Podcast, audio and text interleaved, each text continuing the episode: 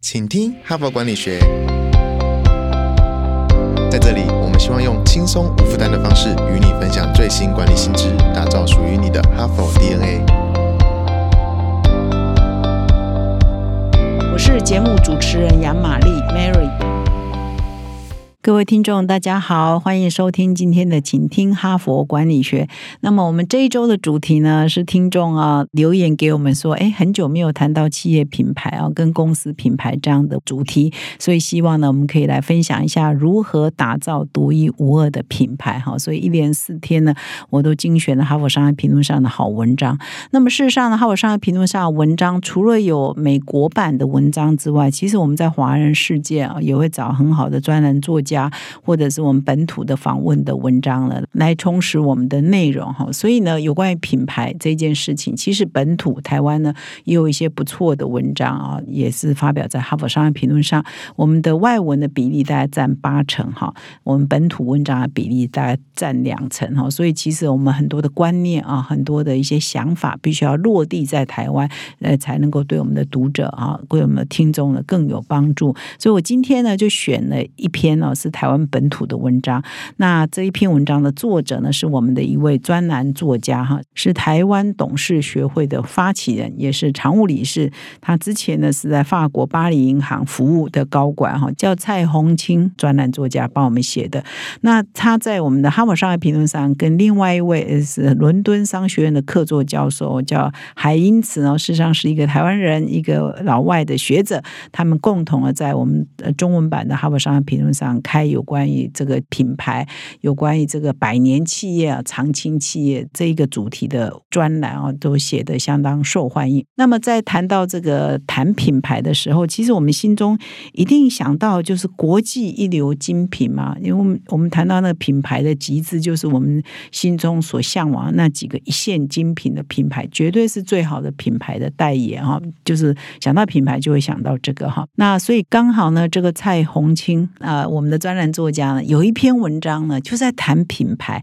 而且是一个坚持两百年的品牌。我一讲你一定知道的品牌啊，叫 Hermes 爱马仕啊。他刚好写了一篇文章，在一两年前呢，在我们《哈佛商业评论》上发表，就是爱马仕大战 LVMH 哦，这是不是很精彩啊？爱马仕 Hermes 大战 LVMH 啊，这是两大哦法国精品哦，怎么个大战哈？那到最后呢，呃，他谈到是说。到最后，Hermes 呢，爱马仕是靠坚持品牌价值呢，后来呢没有被这个 LVMH 呢并购去哈，就爱马仕是为什么可以坚持这样子，而到最后没有被 LVMH 并购，就是靠它的坚持品牌的价值哈。我们今天呢就来听一听他是怎么说的。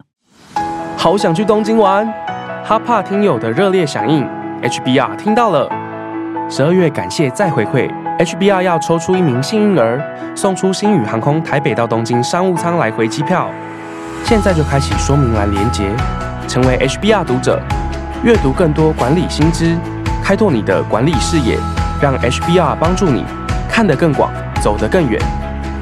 现在订阅纸本杂志或是数位版一年，就可以获得一次抽奖机会。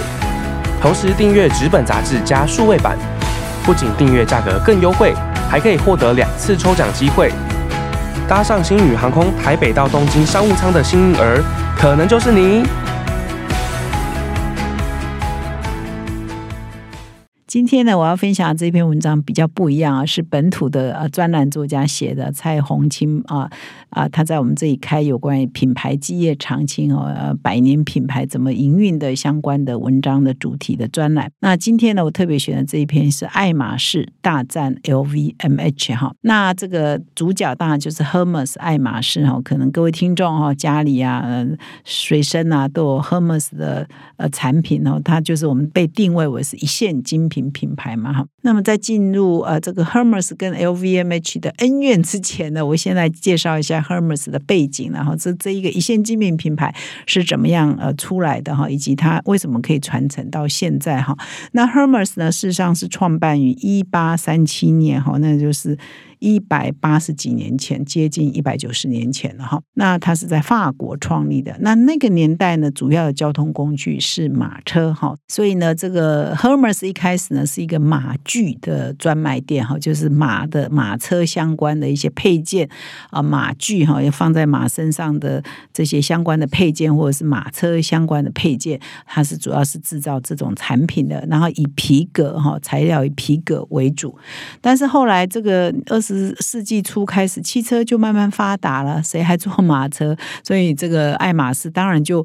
精湛的这个皮革的马具的这个这种生产的技术就没有用用了哈，因为已经马车已经是呃没落了嘛，好，现在只有观光客会坐马车嘛哈，所以呢，他就转型，转型开始呢，用他这个皮革的技术开始做皮箱哦，各种皮具啊等等，他就转型了。那么后来到第三代、第四代，到了第五代，已经到一九七零年代了哈。第五代的经营者呢，叫桑路易哈，桑路易杜曼哈，这这个呢是可以说是让这个呃这个 Hermes 哇又更上一阶的这个灵魂人物哈。他在位呢将近三十年，超过三十年了哈。将这个爱马仕呢推到了一个新的高峰哦。比如说，他是在一九七八年就任的，他后来呢就推出了现在很有名的这个铂金包，那开始发展这个手提袋啦、手套啦、丝巾啦、香水啦、旅行袋啊等等一系列相关的产品，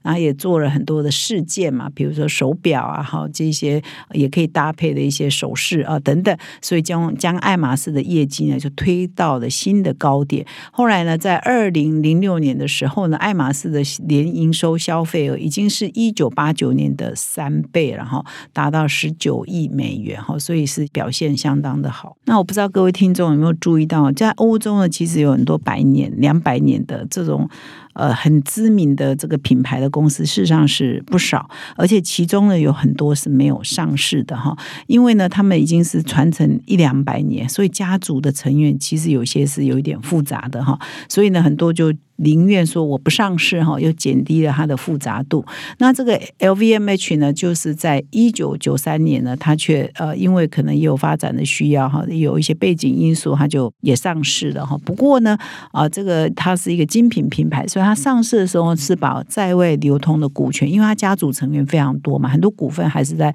已经到第五代、第六代了嘛，很多股份呢是都还是在家族成员的手上，所以后来在西方的所谓的这个百年企业的。这个经营里头其实很重要，就是家族控股的概念哈，要成立家族办公室，那有很多很复杂的制度的设计哦，也是近几年来台湾企业界很努力在学习的，就是欧洲的家族企业怎么样传承百年、两百年，这个家族的这个传到不知道第几代去的家族成员那么复杂，他怎么样让股权不会外流哈，还是留在自己家族的同样一个姓哈，我们的家族成员的手上哈，才不会有。天，哎，这个家族就不见了，这个品牌家族名称也不见了哈，所以他们很重视这个。那现在台湾的企业慢慢也发展了几十年的，也越来越多，他们也都开始在想说，哎，我这个这个品牌有我的姓氏也好，或者是有我的家族也好，我怎么样传承下去哦？所以很多都在像类似 Hermes 这样的欧洲的百年以上的精品品牌在学习这一点哈。那么，所以呢，当爱马仕要上市的时候，在一九九三年，其实他也没有把所有的股权都上市市。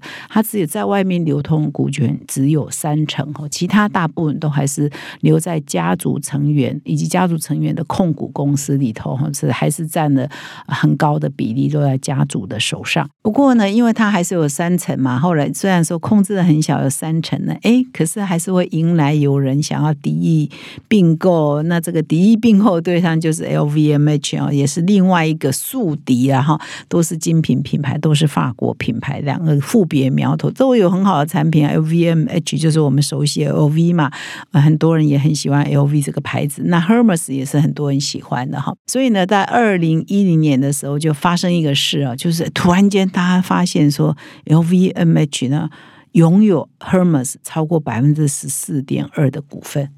那它在外流通的股份才三成啊，LVMH 就占了将近一半，都被 LVMH 买走了哈，就慢慢的偷偷的就买了哈，大家都不知道哈。是吧有一天发现说，哦，LVMH 已经占有了我百分之十四点二的股份，然后再过没多久，又发现说不止十四点二，LVMH 已经占了这个 Hermes 超过两成的股份，等于是说 Hermes 在外流通的股份占总股份的三成，LVMH 就占了三分之二哈，这外面流通的股份哈，那这件事情就很有的这个吵啦，这个媒体呢也很喜欢讨论这个话题，大家等着看热闹啊，两强呃，这个会不会被吃掉呢？LVMH 会不会把这个 Hermes 吃掉呢？Hermes 会不会？被 LVMH 吃掉了哈，所以那个时候呢，就真的新闻呢热度也很高啊，大家都等着看，都是两大精品品牌嘛，这这个话题十足。那这个时候就发生两件啊，两个角度来看这件事情啊。第一个是说，哎，很多人就奇怪了，LVMH 你在买这个呃 Hermes 的时候，怎么会这样静悄悄都没人知道呢？你是不是该申报没有申报呢？你是不是该公告就重讯宣布，而你没有宣布呢？哈，所以啊，开始呢，法国的这个政府呢，经管局呢也开始查你是不是隐秘重大消息哈。那法国呢，事实上是有一些规定。的，比如说你当你持有某一家上市公司超过百分之多少股权的时候呢，你必须要公告，你也必须跟政府呃说明，你也必须跟你呃你收购公司呢，比如说你收购 A 公司超过百分之十的股权呢，你也必须跟投资者来说明。可是，在这样的过程当中，LVMH 已经占到 Hermes 两成二十一点四的股份哈，已经是二十一点四了，你都没有讲，你都没有宣布。哎，那你是不是有有违法？好，这是第一个角度。第二个角度是从这个 Hermes 的角度来看，哎，那我要被 LVMH 慢慢的蚕食鲸吞吗？我是不是应该要自保啊？我是不是应该结合我的力量来抵御外侮啊？哈，因为 LVMH 一向是它的竞争者嘛，两大精品品牌嘛，哈，所以这是从这个呃 Hermes 的角度来看嘛。后来呢，这个结局是说，这个法国的政府呢就罚了 LVMH 呢八百万欧元哈，蛮重的这个罚金哦，因为你没有呃披露你的收购哈。那同时呢，这个 Hermes 呢就召集所有的家族成员哦。那个时候在家族成员有五十三位有持股的哈。那其中呢有五十一位呢同意要共同哦成立啊控股公司，把所有的股权都集中嘛哈。因为他们很害怕说，哎，股权都虽然都在家族的人手上，可是呃都分散在不同人手上嘛。这个 LVMH 是可以，或者是别的公司啊，想要一一收购的话，他就一一。急迫啊，五十一个一一去急迫啊，然后慢慢的就哎一段时间后，搞不好买了绝大多数的股权都有可能嘛，好，所以他们要绑在一起哦，大家成立。呃，一个控股公司啊，大家都在里面哈，大家绑在一起，没有人可以偷偷卖股的的意思了哈。所以后来呢，他们就成立一个 H 五十一的控股公司啊。为什么叫 H 五十一呢？因为就 Hermes 五十一位家族成员，五十三位当时有持股的人当中，有五十一位加入这个家族的控股公司。后来他们合一合呢，总控股的金额呢，达到他们总股权的超过一半，五十点二哦。然后他们这个家族宪法、家族宪章。就立规定说，未来二十年内，这个股份家族内的股份，这五十一个人之间可以互相流通，没有关系。但是你不能把股票流通到非家族成员，就是第五十二个人的手上了哈。所以必须要在家族内流通嘛，这就变成内规。所以我们的股权就不会有一天就是，哎，我们 Hermes 家族的股权变少数了，我就没有办法控股这家公司，没有办法掌握这一家公司啊。然后呢？在这个百分之五十点二的股权之外呢，其实还有一些家族成员还是持有哦这个 Hermes 的股票，他没有加入这个控股嘛哈，所以呢也明定哦，在二零四零年以前，其他这些人要卖股票优先购买权。就是这个 H 五十一的控股公司有优先购买权哦，所以呢，就是这一招呢，就是让他们家族更凝聚、更团结，一定要爱护哈，一定要拥有，一定要守护这个 Hermes 的品牌，不至于让它流入啊，变成别人买走了哈。所以这个是一个家族传承，也是很经典的故事。那么这个这边呢，蔡宏清作者呢，呃，专栏作家，他特别强调说，这边呢，除了是要讲的不是呃重点，说是哎。看好戏啊，哈，大家这个彼此在竞争之外，其实更重要的是，Hermes 的这家族为什么要做这件事情？为什么这件事情可以让他们团结在一起呢？就是说，Hermes 将近两百年来，不管它生产的产品是从马具啊，一直到皮箱，到现在很多的这个皮包啊，这个很多的配件哈等等，它的信奉的品牌价值观就是它工艺呢，它的质量和品质跟它的这个细致度呢，一定是最棒的哈。所以你使用它的产品呢，一定是绝对的舒适，然后它提供的是一种优雅哈，这绝对是高级永恒的优雅，而且希望确保所生产的一切产品都是无可挑剔的哈，是最精致的哈。也就是说，它将近两百年来一直传承的就是这种工艺的精神，这种细致度，这种质量的这种要求，是他们这个家族成员要守护的价值哈。那对他们而言呢？其实对我们台湾人，或对很多读者来讲，可能觉得 LVMH 也是很棒啊，哈。可是人家这个精品对精品嘛，他们还是有不同的看法。比如说 Hermes 的呃人就会认为说，LVMH 是他是用了一个形容词叫“镀金门口的野蛮人”啊，是追求财务报酬的俗气大亨。哈，这不是我说的，这个是 Hermes 家族说的哈。也就是说，因为他们不认同 LVMH 的价值观，哈。所以他们想要守护 Hermes 的价值观，这个品牌价值，所以才让他们团结在一起。所以这篇文章的结论呢，就是说，只有品牌这个想要传承这种屹立不摇的价值哈，一定要守护的价值，才是企业可以百年不坠的重要关键哈。所以呢，一连四天的分享给各位听众，有关于如何打造独一无二的品牌。其实所有的精品，它可以传承到现在一百年、两百年，甚至超过两百年，其实上都有这一股这个。坚持不坠价值观哈，这个理念在背后支撑哈，也只有你可以把这个价值观从一而终的守护，你才有办法变成一个百年或百年以上的企业以及品牌的价值哈。在这里跟各位分享，感谢你的收听，我明天呢也会带到人物面对面单元，敬请期待。现在就注册 HBR 数位版会员，每月三篇文章免费阅读。与世界一流管理接轨，阅读更多管理大师的精彩观点。现在就开始。